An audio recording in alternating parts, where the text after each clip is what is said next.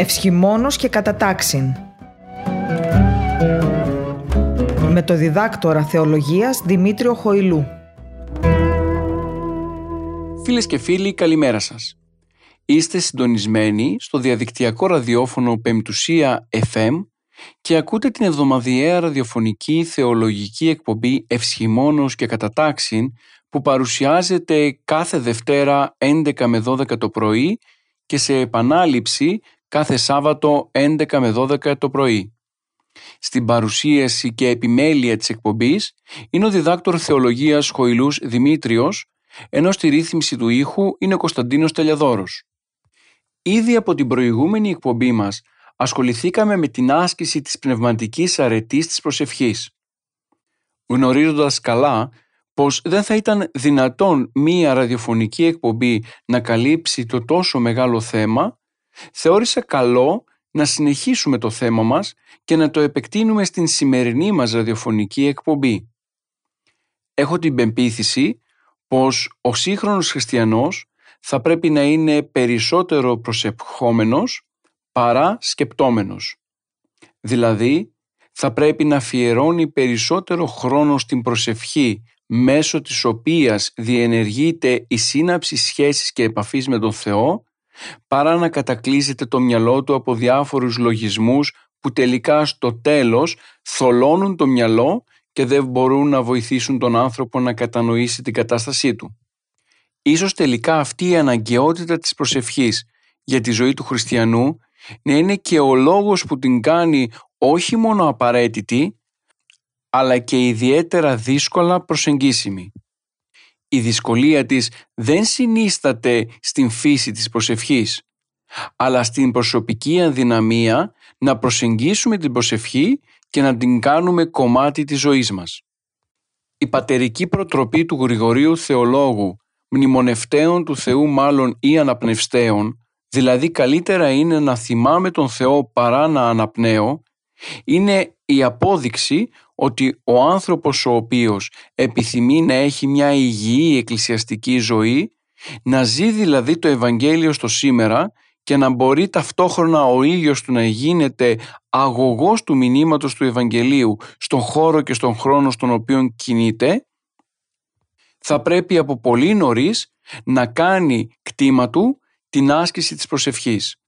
Την άσκηση δηλαδή της επικοινωνίας με τον Θεό. Ο Άγιος Παΐσιος ο Αγιορείτης τόνιζε ότι με το κομποσκίνη μπορώ και επικοινωνώ με τον Θεό με τον ίδιο τρόπο με τον οποίο χρησιμοποιώ την τηλεφωνική μου συσκευή ώστε να έρθω σε επικοινωνία με κάποιον άλλον άνθρωπο. Για όλους εμάς λοιπόν τους χριστιανούς η προσευχή, το κομποσκίνη είναι το καλώδιο του τηλεφώνου με το οποίο θα συνδεθούμε και θα επικοινωνήσουμε με το πρόσωπο του Κυρίου ώστε μέσα από αυτή την επικοινωνία να μπορέσουμε να αντλήσουμε όλα εκείνα τα στοιχεία που χρειαζόμαστε ώστε να εφαρμόσουμε το Ευαγγέλιο στο σήμερα. Θα ήταν ιδιαιτέρως ανόητο εάν ξεχνούσαμε την προτροπή του Χριστού ο οποίος λέει πως χωρίς εμού ουδίναστε ποιήν ουδέν. Ο σύγχρονος άνθρωπος λοιπόν αγνοεί ή μάλλον θέλει και αγνοεί αυτή την προτροπή. Χωρίς την παρουσία του Θεού μέσα στην ζωή μας, τίποτα δεν μπορεί να γίνει και τίποτα δεν μπορεί να καρπίσει. Όσο πορευόμαστε έχοντας απόσταση από τον Θεό, τόσο η ζωή μας γεμίζει με κενά, τα οποία στην προσπάθειά μας να τα γεμίσουμε, στην προσπάθειά μας να τα λύσουμε, στην προσπάθειά μας να τα αντιμετωπίσουμε, Αντί να βρίσκουμε τη λύση, όλο ένα και περισσότερο βυθιζόμαστε μέσα στην απελπισία, η οποία απελπισία όχι μόνο μαυρίζει την ψυχή μας, αλλά πολύ περισσότερο μας απομακρύνει από τον πρόσωπο του Χριστού που είναι η όντως ελπίδα. Για όλους τους παραπάνω λόγους γίνεται απολύτως κατανοητό πως η σημερινή μας εκπομπή με θέμα την προσευχή έρχεται ακριβώς να δώσει την απάντηση στις σύγχρονες αναζητήσεις του σύγχρονου ανθρώπου. Έρχεται ακριβώς να δείξει τον άλλον κόσμο που εμφανίζεται μέσα από το Ευαγγέλιο. Ίσως τελικά η επανάληψη του μηνύματος πως ο άνθρωπος πρέπει να είναι προσευχόμενος και όχι σκεπτόμενος μας οδηγήσει και στην κατανόηση ότι η προσευχή θα πρέπει να είναι το πρώτο και το κυρίαρχο μέλημά μας μέσα στον κόσμο στον οποίο ζούμε. Γι' αυτό όσοι και όσες με ακούτε αυτή τη στιγμή είναι ανάγκη να θέσουμε αρχή στην πνευματική μας ζωή. Τώρα, να βάλουμε εκείνο το σημείο από το οποίο θα ξεκινήσουμε αναζητώντας όλο ένα και περισσότερο την σχέση μας με τον Θεό. Μία σχέση η οποία έχει την δυνατότητα να μας γεμίσει με ελπίδα και να μας δώσει απαντήσεις σε όλα τα μεγάλα ερωτήματα της ζωής μας. Άλλωστε ο ίδιος ο Χριστός μας τονίζει στο κατά Ευαγγέλιο πως «ετείτε και δοθήσετε ημίν, ζητείτε και ευρύσετε, κρούετε και ανοιγήσετε». Πρέπει να ζητήσουμε, να χτυπήσουμε, να φωνάξουμε, να ψάξουμε το πρόσωπο του Χριστού. Και αυτός ο ουράνιος πατέρας μας έχει την δυνατότητα να μας δώσει όλα εκείνα τα στοιχεία τα οποία χρειαζόμαστε ώστε όχι μόνο να μπορέσουμε βιολογικά να περάσουμε τον χρόνο, αλλά πολύ περισσότερο να κερδίσουμε και εκείνα τα πνευματικά εφόδια, ώστε να καταλήξουμε στον παράδεισο την αιώνια δηλαδή χαρά. Συνεχίζοντας λοιπόν το θέμα μας από την προηγούμενη εκπομπή, θα πρέπει να τονίσουμε πως ο άνθρωπος δεν έχει μόνο υλικές αλλά και πνευματικές ανάγκες. Καμιά φορά οι πνευματικές του ανάγκες είναι σπουδαιότερες από τις υλικές. Γι' αυτό και η άσκηση της προσευχής δεν θα πρέπει να προσανατολίζεται μόνο στην εκπλήρωση υλικών αναγκών, αλλά κυρίως να έχει ως στόχο την εκπλήρωση όλων εκείνων των πνευματικών αναγκών με τις οποίες ο άνθρωπος μπορεί και εφαρμόζει τις εντολές του Χριστού στον κόσμο στον οποίο ζει ζητώντας από τον Θεό την εκπλήρωση των πνευματικών μας αναγκών. Έρχεται ο ίδιος ως Πατέρας και συμπληρώνει τις υλικές μας ανάγκες. Ζητείτε την Βασιλεία του Θεού και ταύτα πάντα προστεθήσετε ημίν. Ζητάτε λοιπόν να βρείτε την σχέση με τον Θεό μέσα από την προσευχή, ζητάτε να εκπληρώσετε τις πνευματικές σας ανάγκες όπως είναι η επαφή και η σχέση με τον Θεό και τότε όλες οι υλικέ θα συμπληρωθούν από τον ίδιο τον ουράνιο πατέρα μας. Ο Θεός γνωρίζει ότι ο άνθρωπος χρειάζεται υλικά αγαθά. Αυτά όμως, όσο σπουδαία και αν φαίνονται, είναι μηδαμινά μπροστά στα επουράνια. Άλλωστε, ένας χριστιανός δεν τιμά και τόσο το πρόσωπο του Θεού όταν από αυτόν του ζητά μικρά υλικά πράγματα που είναι πανεύκολα, ας μου επιτραπεί η έκφραση, για τον Θεό. Αλλά όταν ως στόχο και σκοπό της ζωής του βάζει την επίτευξη των μεγάλων πνευματικών αναγκαίων πραγμάτων. Όσο προοδεύει ο άνθρωπος στα πνευματικά, τόσο ο νους του φωτίζεται και άρα γνωρίζει για ποια πράγματα πρέπει να προσεύχεται. Είναι αλήθεια πως πολλές φορές ενώ έχουμε την θέληση και το φιλότιμο να προσευχηθούμε, αγνοούμε τα αιτήματα για τα οποία θα πρέπει να στραφούμε προς τον Θεό. Έτσι λοιπόν καταλήγουμε να ζητούμε την επίτευξη μόνο των υλικών μας αναγκών, ξεχνώντας ότι τελικά ο άνθρωπος δεν είναι μόνο σώμα, αλλά κυρίως ψυχή. Μια ψυχή που καλείται να ταϊστεί μέσα από την επίτευξη των πνευματικών αναγκών που έρχονται διά της προσευχής. Φυσικά ένας άνθρωπος ο οποίος επιθυμεί να ασκήσει την προσευχή θα πρέπει να γνωρίζει πως κύριος στόχος της προσευχής δεν είναι το να προσευχηθώ για τις δικές μου ανάγκες αλλά κυρίως να προσευχηθώ για τον συνάνθρωπό μου και για τις ανάγκες όλων των ανθρώπων οι οποίοι βρίσκονται γύρω μου. Ακόμα βέβαια και για αυτούς οι οποίοι έχουν κοιμηθεί, τους και κοιμημένους. Άλλωστε, ποιο νόημα έχει η προσευχή όταν αυτή είναι γεμάτη από εγωπάθεια, δηλαδή όταν εγώ κοιτάω μόνο τον εαυτό μου και ζητώ την επίτευξη των ετοιμάτων μόνο των δικών μου ή και των παιδιών μου, τότε αυτή η προσευχή δεν είναι θυσία ευάρεστη προς τον Θεό. Γιατί ο Θεός αναζητά από εμάς το πνεύμα της ταπεινώσεως. Θυσία το Θεό, πνεύμα συντετριμένων, καρδίαν ταπεινωμένη, λέει ο ψαλμοδός. Γι' αυτό και ο χριστιανός καλείται να προσευχηθεί για όλους. Μεσολαβώντος ο ίδιος στον Θεό μπορεί με αυτόν τον τρόπο να αναπτύξει την αγάπη του προς όλους. Γι' αυτό πρωτίστως θα πρέπει να προσευχόμαστε για τους άλλους δεδομένου του γεγονότος ότι ανήκουμε στο σώμα της Εκκλησίας.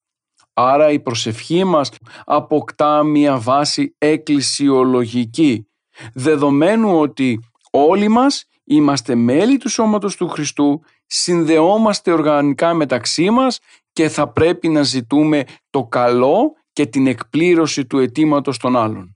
Ζώντας μέσα στο χώρο της Εκκλησίας ως μέλη της, ο πόνος, οι φροντίδες και οι ανάγκες κάθε μέλους γίνονται ταυτόχρονα και ατομικές αναζητήσεις. Δεν μπορώ δηλαδή εγώ να ζω σε μια αυτάρκη ατομική, εγωπαθής, ξεχνώντας το πρόβλημα του αδελφού μου. Ο αληθινός χριστιανός βλέπει τα παθήματα των άλλων ως δικές του καταστάσεις και προσπαθεί να βοηθήσει σε αυτά είτε πρακτικά δίνοντας ελεημοσύνη είτε θεωρητικά μέσα από την άσκηση της προσευχής. Ίσως καμία φορά η προσευχή να έχει μεγαλύτερη δύναμη από οποιαδήποτε άλλη κίνηση ελεημοσύνης. Γιατί; Γιατί θέτω το πρόβλημα στον Θεό, ο οποίος Θεός έχει την δυνατότητα να δώσει την σωστή λύση σε κάθε πρόβλημα. Ταυτόχρονα όμως, όταν αντιμετωπίζω κοινοτικά το πρόβλημα των αδελφών μου, μπορώ και βλέπω δικές μου καταστάσεις σε καταστάσεις άλλων ανθρώπων. Με αυτόν τον τρόπο, τα προβλήματα αρχίζουν και μικραίνουν, τα βλέπω με καθαρό μυαλό και μπορώ σε δικές μου διαδικασίες να δώσω καλύτερες λύσεις. Άρα δεν προσευχόμαστε ως μεμονωμένα άτομα, αλλά ως μέλη του ενιαίου σώματος του Χριστού, δηλαδή της Εκκλησίας. Έτσι, πολλές φορές κατανοούμε γιατί ο χριστιανός καλείται να κάνει πρόβλημά του το πρόβλημα του άλλου. Με αυτόν τον τρόπο αναπτύσσεται η αγάπη μεταξύ των μελών της Εκκλησίας και αναδεικνύεται η ενότητα που υπάρχει μέσα στο σώμα αυτής.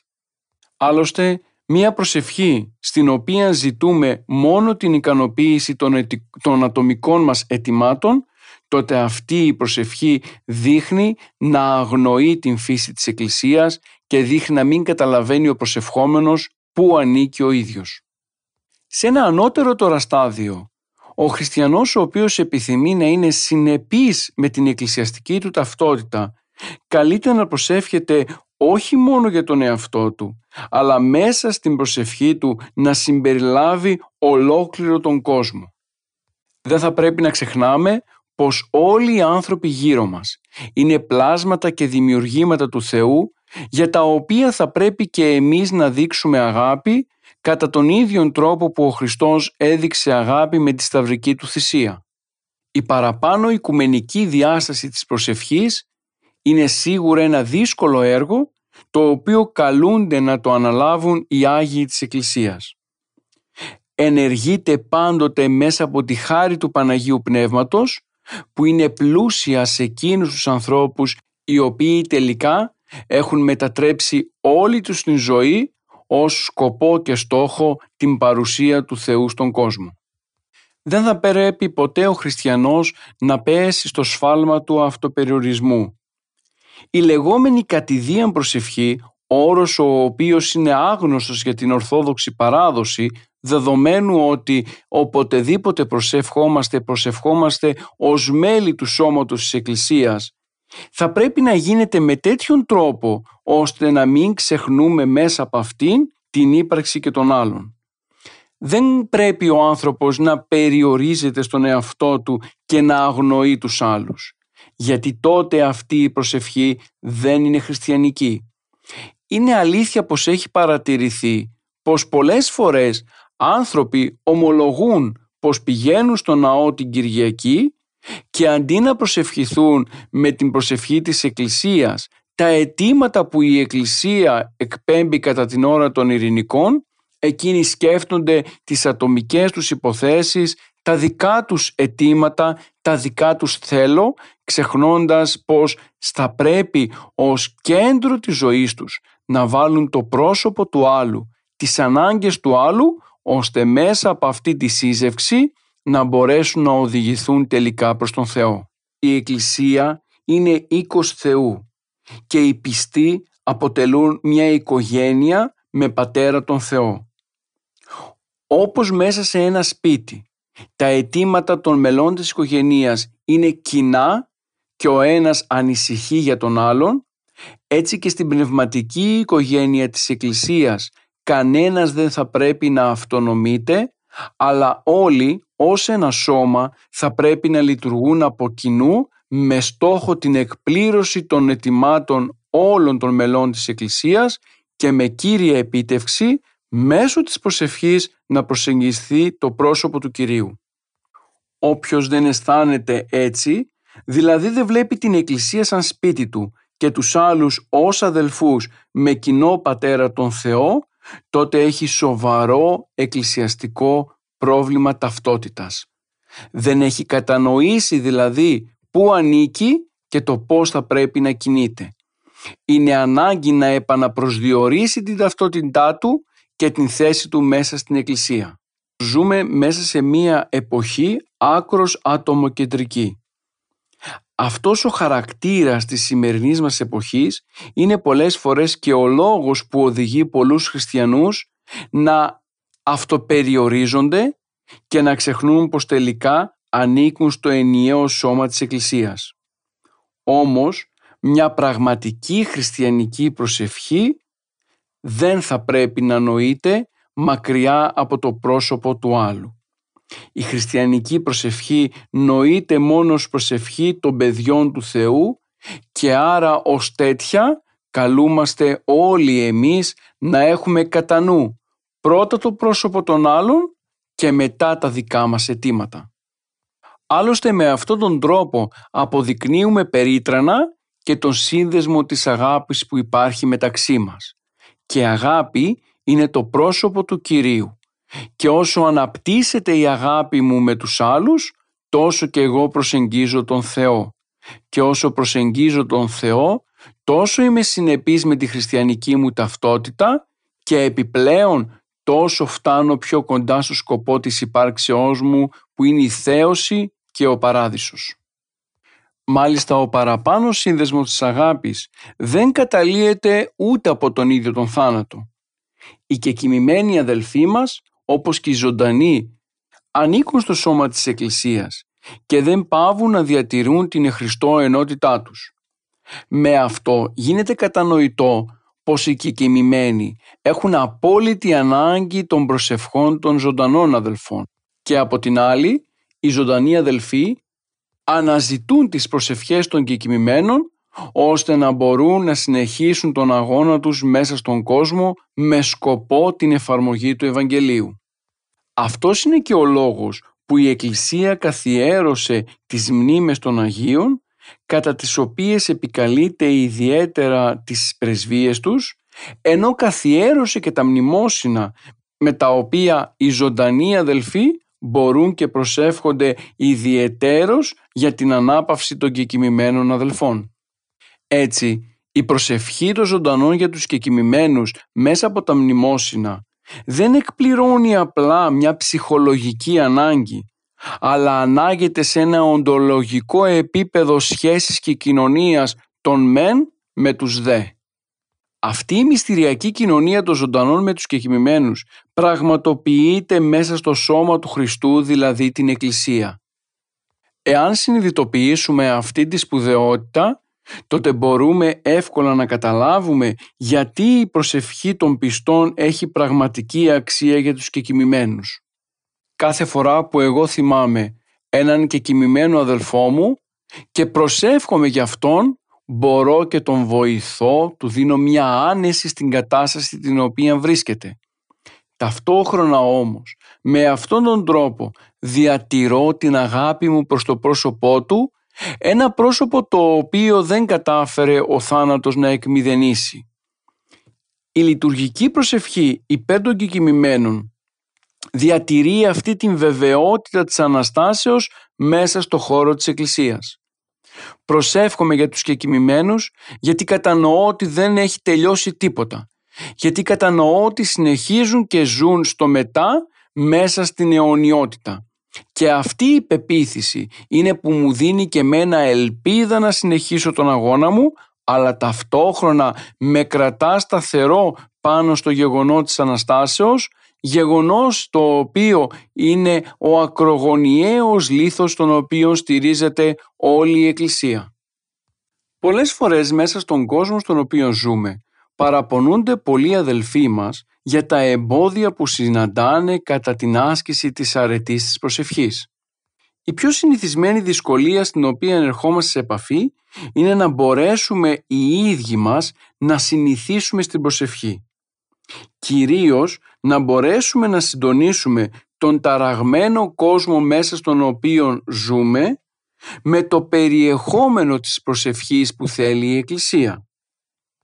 Η παραπάνω αδυναμία ίσως να αποτελεί και μία πρόφαση εναμαρτία, δηλαδή να ομολογούμε ότι τελικά ο κόσμος μας είναι πολύβουος και έχει πολλές ασχολίες και είναι ιδιαίτερα ταραγμένος και διαπιστώνοντας αυτό να εγκαταλείπουμε τελικά την άσκηση της προσευχής.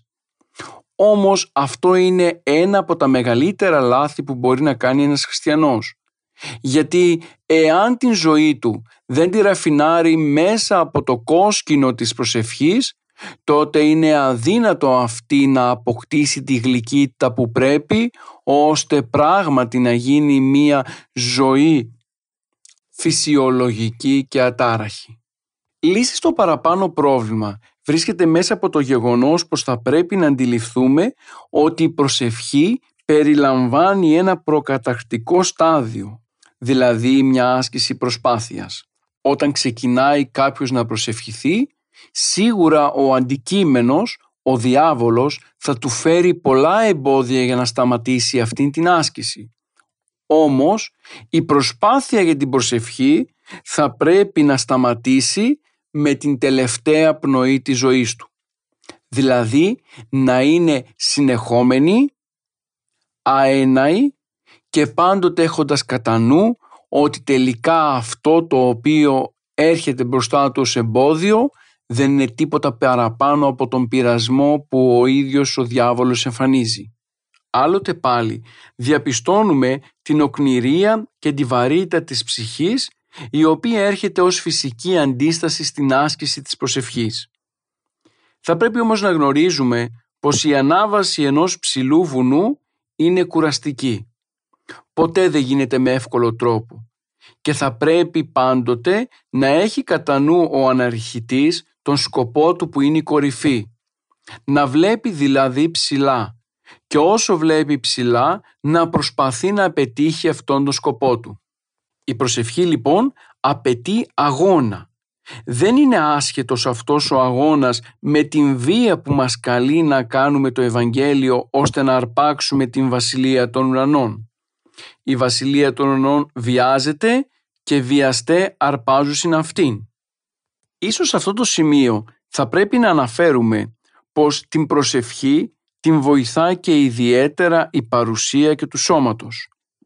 Δηλαδή το σώμα θα πρέπει να έχει ενεργό μέρος και δράση στο μαλάκωμα της ψυχής.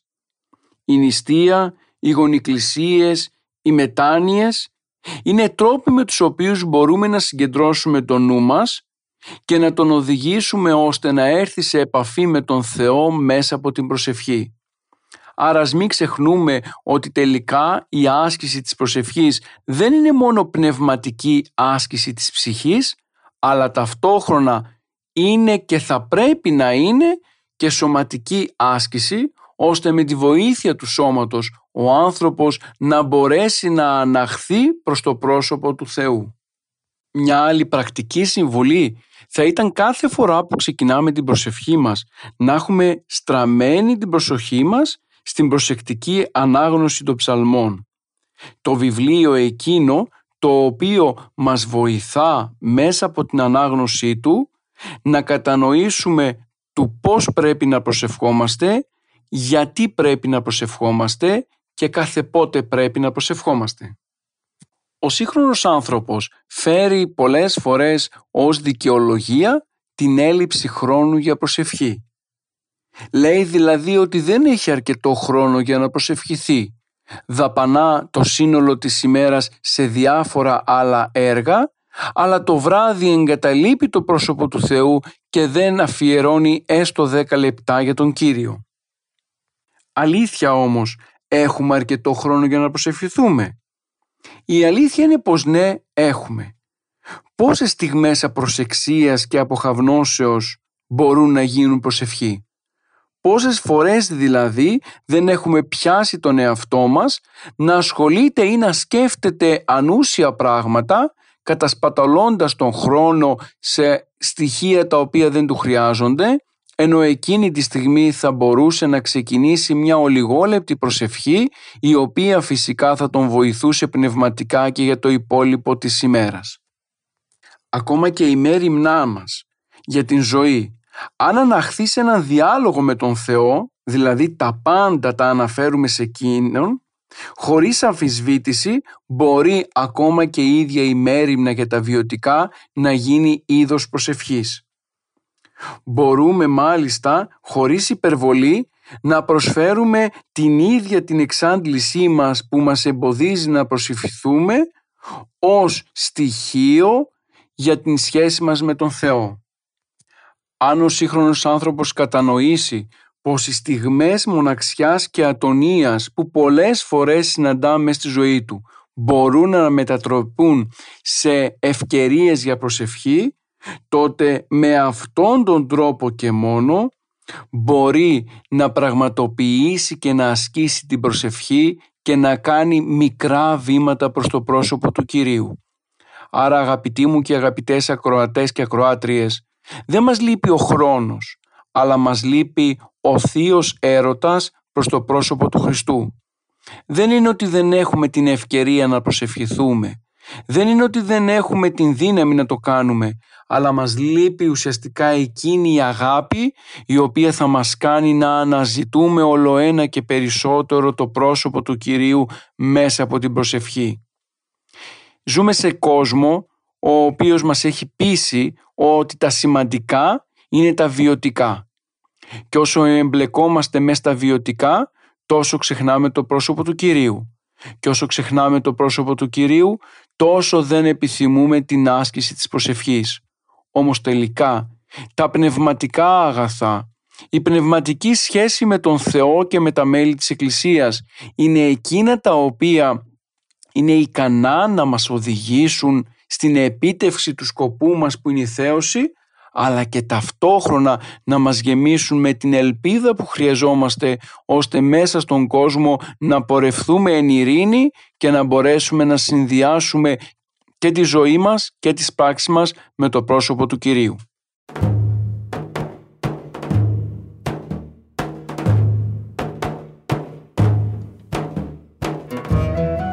Φίλες και φίλοι, επιστρέψαμε στη ραδιοφωνική μας εκπομπή.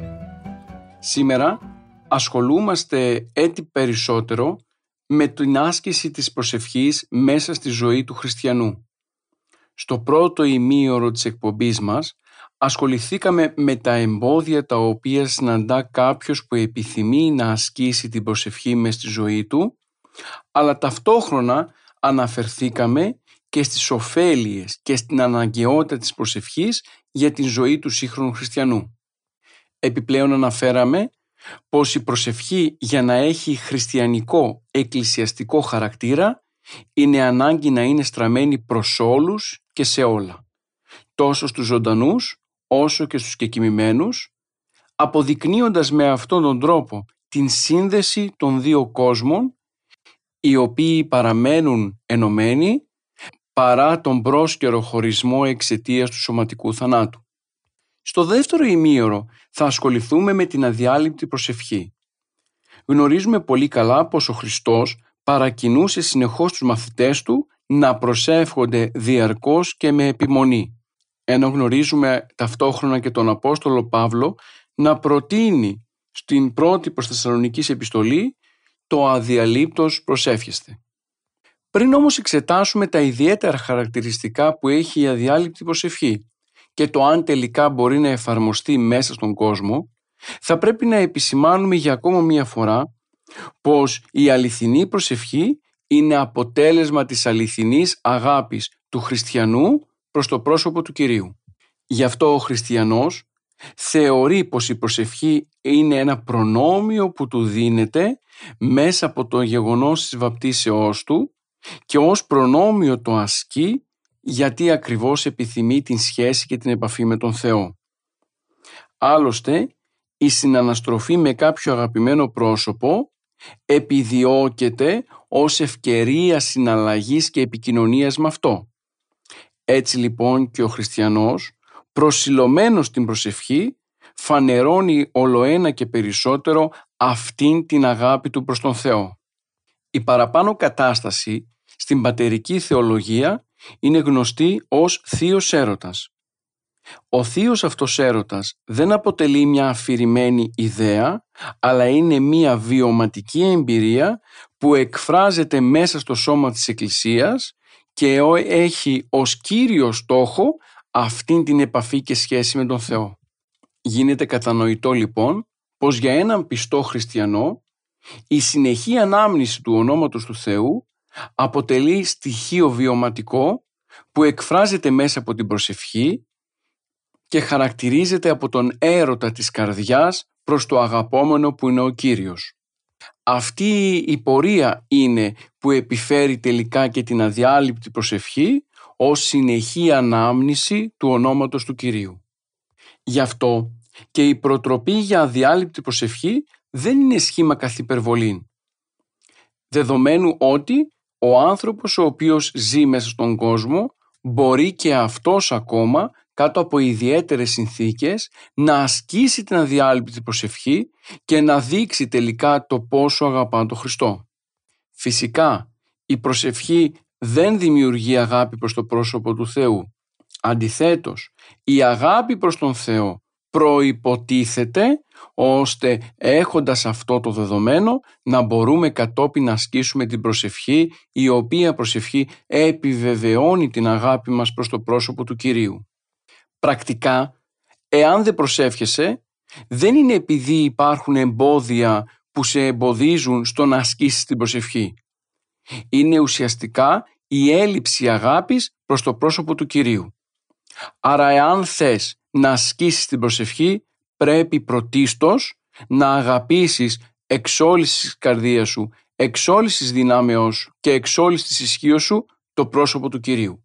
Η πρώτη δηλαδή εντολή που δόθηκε από τον Χριστό είναι η απόλυτη αγάπη προς το πρόσωπο του Θεού από την οποία κατόπιν θα έρθει και η αναζήτηση της επικοινωνίας με τον Θεό που γίνεται μέσω της προσευχής. Σύμφωνα με όλα τα παραπάνω, ο Μέγας Βασίλειος παρατηρεί πως ολόκληρη η ζωή του πιστού είναι καιρός προσευχής. Δεν κατανείμεται δηλαδή η ζωή μας σε καιρό μη προσευχής και σε καιρό προσευχής, σε ώρες εργασίας και σε ώρες προσευχής. Αντιθέτως, κάθε δευτερόλεπτο της ζωής μας μπορούμε να το μετατρέψουμε σε στιγμή προσευχής και σε στιγμή επικοινωνίας με τον Θεό. Στο πρώτο ημίωρο θυμήσαμε τον λόγο του Αγίου Γρηγορίου του Θεολόγου, ο οποίος έλεγε πως μνημονευτέων Θεού μάλλον ή αναπνευστέων. Με αυτήν την υποσημείωση κατανοούμε ότι αυτός ο οποίος αναζητά την τελείωση εν Χριστώ δεν ψάχνει να βρει μέτρο στην προσευχή. Αναλώνεται όλος στην προσευχή εξαιτίας του ότι μέσω αυτής βρίσκει το στήριγμα και τον φωτισμό για την ψυχή του. Αυτή η αέναη προσπάθεια του ανθρώπου να παραμείνει διαρκώς κοντά στον Θεό, να δείξει ότι είναι δικός του και ταυτόχρονα να γίνει ο ίδιος κοινωνός των δωρεών του Αγίου Πνεύματος, είναι ο λόγος που οδηγεί τον χριστιανό να έχει αδιάλειπτη προσευχή μέσα στον κόσμο. Με την αδιάλειπτη προσευχή δεν προσπαθούμε να πείσουμε για τίποτα τον Θεό. Αντιθέτως, η ίδια η προσευχή ως αδιάλειπτη άσκηση είναι κομμάτι της φύσεώς μας όπως αυτή βγήκε μέσα από τα δημιουργικά χέρια του Θεού κατά την έκτη ημέρα της δημιουργίας του κόσμου. Ζώντας ο άνθρωπος μέσα στον κόσμο κατανοεί πως ο Θεός δεν είναι κάτι αλλά το παν. Δηλαδή ότι ο άνθρωπος οφείλει τα πάντα μέσα στη ζωή του στο πρόσωπο του Θεού. Αυτή η υπενθύμηση ότι ο άνθρωπος είναι υπόχρεος απέναντι στον Θεό είναι και ο λόγος που οδηγεί τον χριστιανό στην αδιάλειπτη προσευχή. Δηλαδή την καθολική αναφορά της ζωής μας στο πρόσωπο του Κυρίου. Άλλωστε ας μην γελιόμαστε. Το είπαμε και προηγουμένως και το θα το τονίσουμε και τώρα. Η εντολή που δόθηκε από τον Θεό προς τον άνθρωπο είναι η αγάπη προς το πρόσωπο του Θεού, εξ όλης της καρδίας και εξ όλης της ψυχής και εξ όλης της ισχύως και εξ όλης της διανοίας. Μέσα σε αυτά τα τέσσερα γεγονότα, καρδιά, ψυχή, ισχύ και διάνοια, τοποθετείται το πρόσωπο του Θεού ως κεντρικό σημείο αναφοράς στην ζωή του κάθε ανθρώπου. Αυτό το κεντρικό σημείο είναι που δημιουργεί την αγάπη για την οποία μιλήσαμε προηγουμένως και η αγάπη η οποία τελικά θα γεννήσει την αληθινή προσευχή ως αδιάλειπτη μνήμη του Θεού. Δεν θα ήταν υπερβολή εάν τονίζαμε πως η προσευχή για τη ζωή του χριστιανού μπορεί να γίνει αδιάλειπτη με τον ίδιο τρόπο με τον οποίο λειτουργεί η αναπνοή για το βιολογικό σώμα. Όπως δηλαδή κανείς δεν αναρωτιέται πώς μπορεί να αναπνέει ώστε για να ζει αδιάλειπτα, έτσι λοιπόν και ο χριστιανός προσεύχεται αδιάλειπτα χωρίς αυτό να του δημιουργεί καμία απορία. Με αυτόν τον τρόπο η προσευχή καθίσταται μία πνευματική λειτουργία που χρόνο με το χρόνο οδηγεί σε μια πνευματική έξι. Σε κάθε άλλη περίπτωση ο άνθρωπος ξεχνά την αγάπη του Θεού και υποτάσσεται ολοένα και περισσότερο στα ψυχικά πάθη τα οποία οδηγούν τελικά στο σκοτασμό του νοός. Βέβαια θα ήταν παράληψή μας αν δεν τονίζαμε πως η άσκηση της προσευχής έχει ως προαπαιτούμενο γεγονός την παρουσία πνευματικού καθοδηγητή, πνευματικού πατέρα μέσα στη ζωή του χριστιανού. Εάν δεν έχεις πνευματικό πατέρα, εξομολόγο, τότε είναι αδύνατο να ασκηθείς πάνω στην προσευχή. Ή καλύτερα, εάν δεν υπάρχει εξομολόγος να σε καθοδηγεί, τότε η προσευχή σου μπορεί κάποια στιγμή να έχει αρχή, αλλά δεν θα έχει συνέχεια. Δεν θα καταφέρει να γίνει αδιάλειπτη. Δεν θα μπορέσει να είναι μια συνεχή ανάμνηση του ονόματος του Θεού που χρόνο με το χρόνο θα σε αγιάζει, θα σε καθαρίζει από τα πάθη και θα σε ενώνει ολοένα και περισσότερο με το πρόσωπο που αγαπάς και δεν είναι άλλο από αυτό το πρόσωπο του Κυρίου. Μέσα από την ασκητική παράδοση γνωρίζουμε πως έχει καθιερωθεί η μονολόγιστη ευχή «Κύριε Ιησού Χριστέ ελέησόν με» ώστε μέσα από την άσκηση αυτής της ευχής να μπορεί ο άνθρωπος να προσεύχεται αδιάλειπτα. Η παραπάνω ευχή, το Κύριε Ιησού Χριστέ ελέησόν με, ονομάζεται προσευχή του Ιησού γιατί ακριβώς επικαλείται το όνομα του Κυρίου, αποδέχεται τον Χριστό ως Κύριο και ως Θεό και ταυτόχρονα μας οδηγεί στην ταπείνωση μέσα από την ανάγκη του έλεος του Θεού για τη ζωή μας. Ο άνθρωπος που εφαρμόζει τη μονολόγιστη ευχή καταφέρνει τελικά να διατηρεί την ενθύμηση του ονόματος του Θεού στη ζωή του και να αποφεύγει την αμαρτία. Κάθε ώρα, κάθε στιγμή, κάθε δευτερόλεπτο, επαναλαμβάνοντας την ευχή «Κύριε Ιησού Χριστέ ελέησόν με», μπορούμε και υπενθυμίζουμε στον εαυτό μας τις εντολές του Κυρίου για τη ζωή μας, με πρώτιστη αυτήν την αγάπη προς τον Θεό, μέσα από τις οποίες γεννιέται όχι μόνο η προσευχή, αλλά και η κοινωνική έκφρασή της που είναι η αγάπη προς τον πλησίον. Θα μπορούσαμε να πούμε πως η συγκεκριμένη προσευχή είναι μια ολοκληρωμένη προσευχή, δεδομένου ότι όχι μόνο την ομολογία πίστεως έχει μέσα Κύριε Ιησού Χριστέ, αλλά ταυτόχρονα μας βοηθά να κατανοήσουμε και την πνευματική μας κατάσταση, την αμαρτωλότητα δηλαδή και τη φθαρτότητα και να αναζητήσουμε τελικά με αγωνία το έλεος του Θεού. Κύριε Ιησού Χριστέ ελεησόν με. Όσο περισσότερο ο άνθρωπος επαναλαμβάνει την παραπάνω μονολόγιστη ευχή, τόσο συνηθίζει την ψυχή του στο να αναζητά το έλεος του Θεού. Και όσο η ψυχή συνηθίζει στην παρουσία το έλεος του Θεού μέσα στη ζωή της, τόσο δημιουργείται η πνευματική έξι που οδηγεί τον άνθρωπο κυρίως στην δέσμευση με το πρόσωπο του Κυρίου, μια δέσμευση που στο τέλος ελευθερώνει από τα πάθη και την αμαρτία και οδηγεί τον άνθρωπο προς τον παράδεισο ως τελικό σκοπό της υπάρξεώς του. Με την προσήλωση στην ευχή και την διαρκή επανάληψή της μεταφέρεται από τα χείλη στο νου και από εκεί τελικά ο νους οδηγείται στην καρδιά. Η πνευματική αυτή κίνηση, σύμφωνα με την οποία ο νους κατεβαίνει στην καρδιά, είναι ο σκοπός της μονολόγης της ευχής. Ο άνθρωπος αμέσως μετά την πτώση υπέστη μία διάσπαση μεταξύ του θελήματος του νου και του θελήματος της καρδιάς. Η μονολόγιστη ευχή βοηθά τον άνθρωπο να συγκεντρωθεί ο νους, να κατανοήσει την κατάστασή του, να κατέβει στην καρδιά, να επανέλθει δηλαδή στην προπτωτική κατάσταση και πλέον ολοκληρωμένος ως νους και καρδιά να οδηγηθεί προς την ένωσή του με το πρόσωπο του Κυρίου. Τότε λοιπόν η προσευχή από νοερά γίνεται καρδιακή και από καρδιακή γίνεται συνεχής, αδιάκοπη και αδιάλειπτη. Η κάθοδος του νοός στην καρδιά οδηγεί στην κατάσταση εκείνη κατά την οποία όπως η βιολογική λειτουργία της καρδιάς έτσι και η πνευματική δεν αναστέλλεται από τις εργασίες της ημέρας ή την ανάπαυση της νύχτας. Δηλαδή, μπορεί ενώ εμείς ασχολούμαστε με κάποιο θέμα βιωτικό, την ίδια στιγμή η καρδιά μας που έχει συνηθίσει στην άσκηση της ημονολόγησης ευχής να λειτουργεί η ευχή μέσα της και να διατηρείται η σχέση με τον Θεό. Είναι γεγονός πως όλο το παραπάνω σύστημα, ακούγοντάς το, μας προκαλεί απορία για το πώς μπορούμε να το πετύχουμε μέσα στον κόσμο.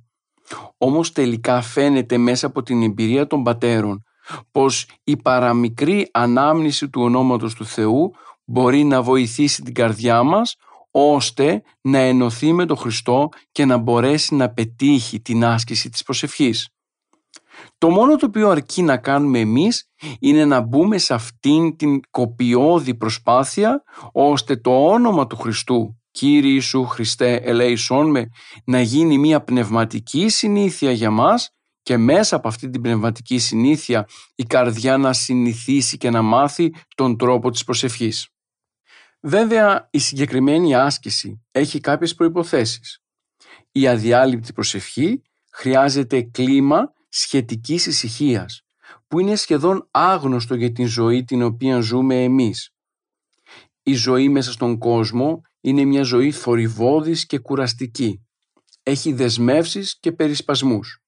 Αυτό όμως δεν σημαίνει ότι η άσκηση της αδιάλειπτης προσευχής είναι δυνατή ή περιορίζεται μόνο για τους μοναχούς. Κάθε πιστός που ζει μέσα στον κόσμο ανάλογα με τις δυνατότητες που έχει και την προαίρεση της καρδιάς του μπορεί να χρησιμοποιεί τη μονολόγιστη ευχή ώστε να αυξάνει τον τρόπο επικοινωνίας με τον Θεό. Υπάρχει φυσικά ο κίνδυνος η προσευχή αυτή να γίνει μια προσευχή συμβατικής συνήθειας και να χάσει την ουσία της. Δηλαδή, τα χείλη να λένε «Κύριε Ιησού Χριστέ ελέησόν με» αλλά ο νους να μην συμμετέχει σε αυτή την άσκηση και τελικά να μην μπορούμε να πετύχουμε αυτή την κάθοδο του νοός προς την καρδιά. Γι' αυτό και όλοι όσοι και όσες ασκούν τη μονολόγιστη ευχή με την ευλογία του πνευματικού τους μέσα στον κόσμο θα πρέπει να είναι πολύ προσεκτικοί ώστε αυτό το οποίο λέει το στόμα να ακολουθείται από το νου και τελικά ο νους με την άσκηση της μονολόγης της ευχής να πετυχαίνει την ένωση με την καρδιά που είναι τελικά και ο σκοπός της συγκεκριμένης προσευχής. Το να κυκλοφορώ με ένα κομποσκίνη μέσα στον κόσμο, στο λεωφορείο, στο ταξί ή στην εργασία μου, θέλοντας να δείξω ότι προσεύχομαι, αλλά την ίδια στιγμή ο νους μου, τα μάτια μου να, να περιεργάζονται εικόνες οι οποίες έρχονται από γύρω, αυτό δεν βοηθάει καθόλου την προσευχή, μάλλον θα λέγαμε ότι είναι και εμπόδιο προς αυτήν. Γι' αυτόν τον λόγο και χρειάζεται να γνωρίζουμε απόλυτα τις προϋποθέσεις για την άσκησή της. Η αποφυγή των βιωτικών φροντίδων και περισπασμών, η εσωτερική ησυχία, η αυτοσυγκέντρωση, η επιμονή και η ταπείνωση είναι ορισμένες από τις προϋποθέσεις που θα πρέπει να πληρεί ο χριστιανός ώστε να μπορεί να ασκεί τη μονολόγιστη ευχή. Θα πρέπει να καταλάβουμε τη σχετικότητα των πράξεών μας. Δηλαδή ότι τα πάντα τα οποία βρίσκονται γύρω μας δεν είναι το παν, γιατί το παν είναι μόνο ο Θεός. Εάν δεν ταπεινωθούμε μπροστά στο πρόσωπο του Θεού, αν δεν συναισθανθούμε την αμαρτωλότητά μας και αν τελικά δεν αναζητήσουμε το έλεος του Θεού, τότε η προσευχή μας δεν έχει προοπτική και απλά καταντά λόγια επαναλαμβανόμενα από το στόμα, τα οποία ο νους ποτέ δεν καταλαβαίνει. Σίγουρα, ο μοναχός που ζει στο μοναστήρι έχει καλύτερες προϋποθέσεις από εμάς που ζούμε στον κόσμο για να ασκεί τη μονολόγιστη ευχή. Ένας μοναχός το σύνολο της ζωής του είναι προσανατολισμένος στο πρόσωπο του Κυρίου ώστε να ενώνεται με Αυτόν. Κάθε στιγμή της ζωής του είναι στιγμή προσευχής και ως στιγμή προσευχής μετατρέπει όλα τα υπόλοιπα πράγματα. Δηλαδή μπορεί να βρίσκεται στο χωράφι και να καλλιεργεί την γη και την ίδια στιγμή να προσεύχεται. Μπορεί να ζυμώνει και την ίδια στιγμή να προσεύχεται με τη μονολόγιστη ευχή. Αντίστοιχα όμως και ο λαϊκός, ο οποίος ζει μέσα στον κόσμο και επιθυμεί με φιλότιμο να ασκήσει τη μονολόγιστη ευχή, μπορεί να το κάνει. Με ταπείνωση και εμπιστοσύνη στο έλεος του Θεού. Εάν εμείς κάνουμε το ένα, τότε θα έρθει ο Θεός με τη χάρη Του και θα προσθέσει τα υπόλοιπα εκατό, ώστε να πετύχουμε το σκοπό της προσευχής. Άρα λοιπόν όπως είπαμε και στο πρώτο ημίωρο, τα εμπόδια στην προσευχή δεν είναι τόσο η έλλειψη του χρόνου, όσο το γεγονός ότι εμείς δεν έχουμε φιλότιμο και επιπλέον δεν έχουμε την όρεξη θα λέγαμε για να μπορέσουμε να αποφύγουμε τον κάθε είδους περισπασμό και να αφοσιωθούμε στο πρόσωπο του Κυρίου. Γι' αυτόν τον λόγο και για όλους όσοι ζουν μέσα στον κόσμο Ίσως θα ήταν καλό μέσα στη διάρκεια της ημέρας να υπάρχουν τακτές ώρες ελεύθερες από φροντίδες και περισπασμούς οι οποίες θα αφιερώνονται στο πρόσωπο του Κυρίου. Η προσευχή μέσα στον κόσμο είναι μια άσκηση που μπορεί να αγιάσει τον κόσμο αρκεί εμείς να βρούμε το σωστό τρόπο πάντα με την καθοδήγηση του πνευματικού μας. Μπορούμε δηλαδή στο 24ωρο το οποίο διανύουμε να ορίσουμε από μόνοι μας μία, δύο, τρεις χρονικές περιόδους στις οποίες θα αφοσιωθούμε στο πρόσωπο του Χριστού μέσα από την προσευχή. Όταν ξυπνάμε πολύ νωρίς το πρωί, μπορούμε για ένα δεκάλεπτο να σταθούμε εκεί στο εικονοστάσι μας και να σκεφτούμε τον Θεό, να προσευχηθούμε σε Αυτόν με τη μονολόγιστη ευχή και να δείξουμε ότι αναζητούμε το ελαιός Του το βράδυ, λίγο πριν κοιμηθούμε, μπορούμε πάλι ακριβώς να δοξολογήσουμε τον Θεό για την μέρα την οποία έφυγε, για τις φανερές και αφανές δωρεές που μας δόθηκαν μέσα στον κόσμο και έτσι να καταλήξει πάλι η ημέρα με προσευχή και δοξολογική διάθεση. Αγαπητοί μου ακροατές και ακροάτριες, καταλαβαίνετε πολύ καλά πως η άσκηση της προσευχής δεν είναι μία πνευματική άσκηση δύσκολη, δεδομένου ότι η ψυχή αναζητά όλο ένα και περισσότερο την σχέση με τον Θεό. Εμείς θα πρέπει να βρούμε μέσα στην ψυχή μας και στην καρδιά μας την αγάπη που υπολείπεται ώστε αυτή να μας οδηγήσει δυναμικά προς το πρόσωπο του Κυρίου. Κάθε φορά που θα ξεκινάμε αυτήν την πορεία προς το πρόσωπο του Χριστού θα κατανοούμε ότι η προσευχή μας θα γίνεται ολοένα και δυνατότερη. Και όσο θα αυξάνει η προσευχή, τόσο θα αυξάνει η θέλησή μας για ένωση με τον Θεό και από εκεί θα έρθει η αδιάλειπτη προσευχή. Παρατηρούμε πολλές φορές ανθρώπους οι οποίοι βρίσκονται μέσα στο λεωφορείο. Αντί να κοιτούν από εδώ και από εκεί, να περιεργάζονται εικόνες ή αν μου επιτρέπετε να κουτσομπολεύουν ή να συζητάνε και να κατακρίνουν, τι κάνουν, ασχολούνται με τη μονολόγιστη ευχή. Μέχρι δηλαδή να έρθει η ώρα για τον προορισμό τους, λένε μέσα τους «Κύριε Ιησού Χριστέ ελέησόν με». «Κύριε Ιησού Χριστέ ελέησόν με». Δέκα φορές, είκοσι, εκατό φορές, όσο χρειαστεί ώστε η καρδιά να ζεσταθεί και εκεί ακριβώς στην καρδιά ο νους να βρει χώρο για να έρθει σε συνάντηση με τον Θεό. Γι' αυτό και είναι ανάγκη να αποκτήσουμε νουν Χριστού. Δηλαδή να μπορούμε και να χριστοποιήσουμε τα πάντα. Να βλέπουμε τα πάντα γύρω μας όπως θα τα έβλεπε ο Χριστός. Μέσα από αυτή την κίνηση θα μπορέσουμε εμείς και ο Χριστός να γίνουμε ένα και να ενωθούμε τελικά δια της καρδιακής προσευχής. Ο φωτισμός του Αγίου Πνεύματος βοηθά στο να μετατρέψει τον ανθρώπινο νου σε χριστοειδή, δηλαδή να του δώσει όλα εκείνα τα στοιχεία που χρειάζεται ώστε τελικά μέσα του να λειτουργεί το πρόσωπο του Κυρίου. Ιστορικά την παραπάνω αδιάλειπτη προσευχή τη συζήτησε, την βίωσε και την έκανε πράξη ο Άγιος Γρηγόριος Παλαμάς κατά τον 14ο αιώνα.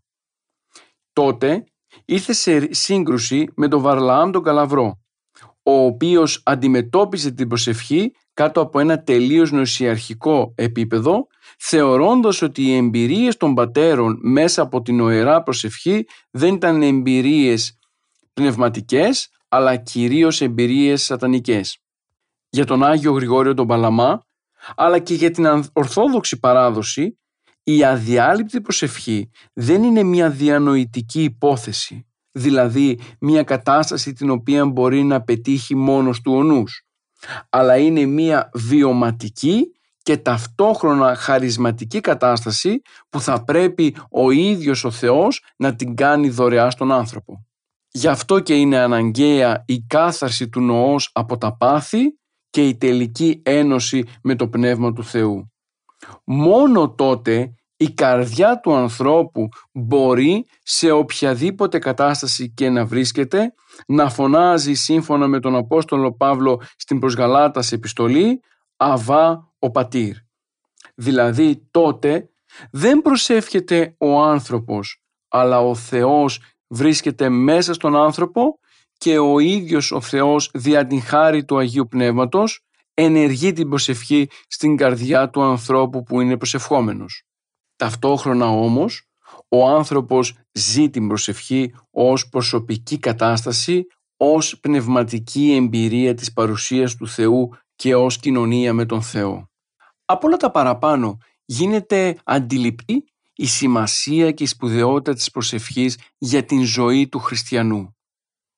Όπως έχουμε πει και στο προηγούμενο ημίωρο, δεν μπορεί να νοηθεί ορθόδοξος χριστιανός χωρίς την παρουσία της προσευχής μέσα στη ζωή του. Αυτή είναι που ταΐζει την ψυχή, η προσευχή είναι που αγιάζει το σώμα και τελικά η προσευχή είναι που θα καθοδηγήσει τον άνθρωπο σωστά μέσα στη σχέση του με τον Θεό. Η προσευχή σε οδηγεί με σταθερότητα προς τον παράδεισο. Σε ενώνει με τον Θεό και σου δίνει το δικαίωμα της υιοθεσίας σου από τον ίδιο τον Κύριο. Ας ξεκινήσουμε λοιπόν αγαπητοί μου ακροατές και ακροάτριες την άσκηση της προσευχής σήμερα, τώρα που ακούμε την εκπομπή. Ας βάλουμε μία αρχή στην πνευματική μας ζωή. Μία αρχή όμως που θα έχει σκοπό να έχει σταθερότητα, να διέπεται από την αγάπη προς τον Θεό και που τελικά θα μας οδηγήσει σε αυτό το οποίο επιθυμεί η ψυχή μας που δεν είναι άλλο από την ένωση με το πρόσωπο του Κυρίου. Ο χρόνος που πέρασε ήταν χαμένος χρόνος. Ας τον αναπληρώσουμε πλέον τώρα με την βεβαιότητα ότι όσο θα οδηγούμε προς την προσευχή και θα την ασκώ τόσο θα συναντώ το αγαπημένο πρόσωπο του Κυρίου μου μέσα στη ζωή. Ο παράδεισος είναι ένα στοιχείο το οποίο συναντάται στο σήμερα. Ζω τον παράδεισο εδώ και τον συνεχίζω μετά τον θάνατο στην αιωνιότητα. Γι' αυτό λοιπόν τώρα όσο ποτέ άλλοτε είναι η ανάγκη να κατανοήσουμε ότι η προσευχή θα έρθει να δώσει απαντήσεις σε όλα εκείνα τα ζητήματα με τα οποία ο σύγχρονος άνθρωπος περιπλέκεται. Αδυνατεί να λύσει τα σύγχρονα προβλήματα ο άνθρωπος και χαμένος μέσα στην νοησιαρχική του κατάσταση δεν κατανοεί ότι η προσευχή είναι η δύναμη που έχει στα χέρια του ώστε μέσω αυτής να οδηγηθεί προς τον Χριστό. Φίλες και φίλοι, σε αυτό το σημείο ολοκληρώθηκε η σημερινή μας εκπομπή. Ανανεώνουμε το ραδιοφωνικό μας ραντεβού για την επόμενη Δευτέρα 11 με 12 το πρωί. Ο θέμα της εκπομπής μας θα είναι το πρόσωπο του προσευχόμενου ανθρώπου. Θα δούμε δηλαδή πώς ο Απόστολος Παύλος παρουσιάζει τον άνθρωπο εκείνο ο οποίος προσεύχεται τι χαρακτηριστικά έχει και πώς και εμείς θα μπορέσουμε να προσεγγίσουμε το πρόσωπο αυτό ώστε τελικά να φτάσουμε προς την ένωσή μας με τον Θεό. Μέχρι τότε να είστε καλά, χαίρετε.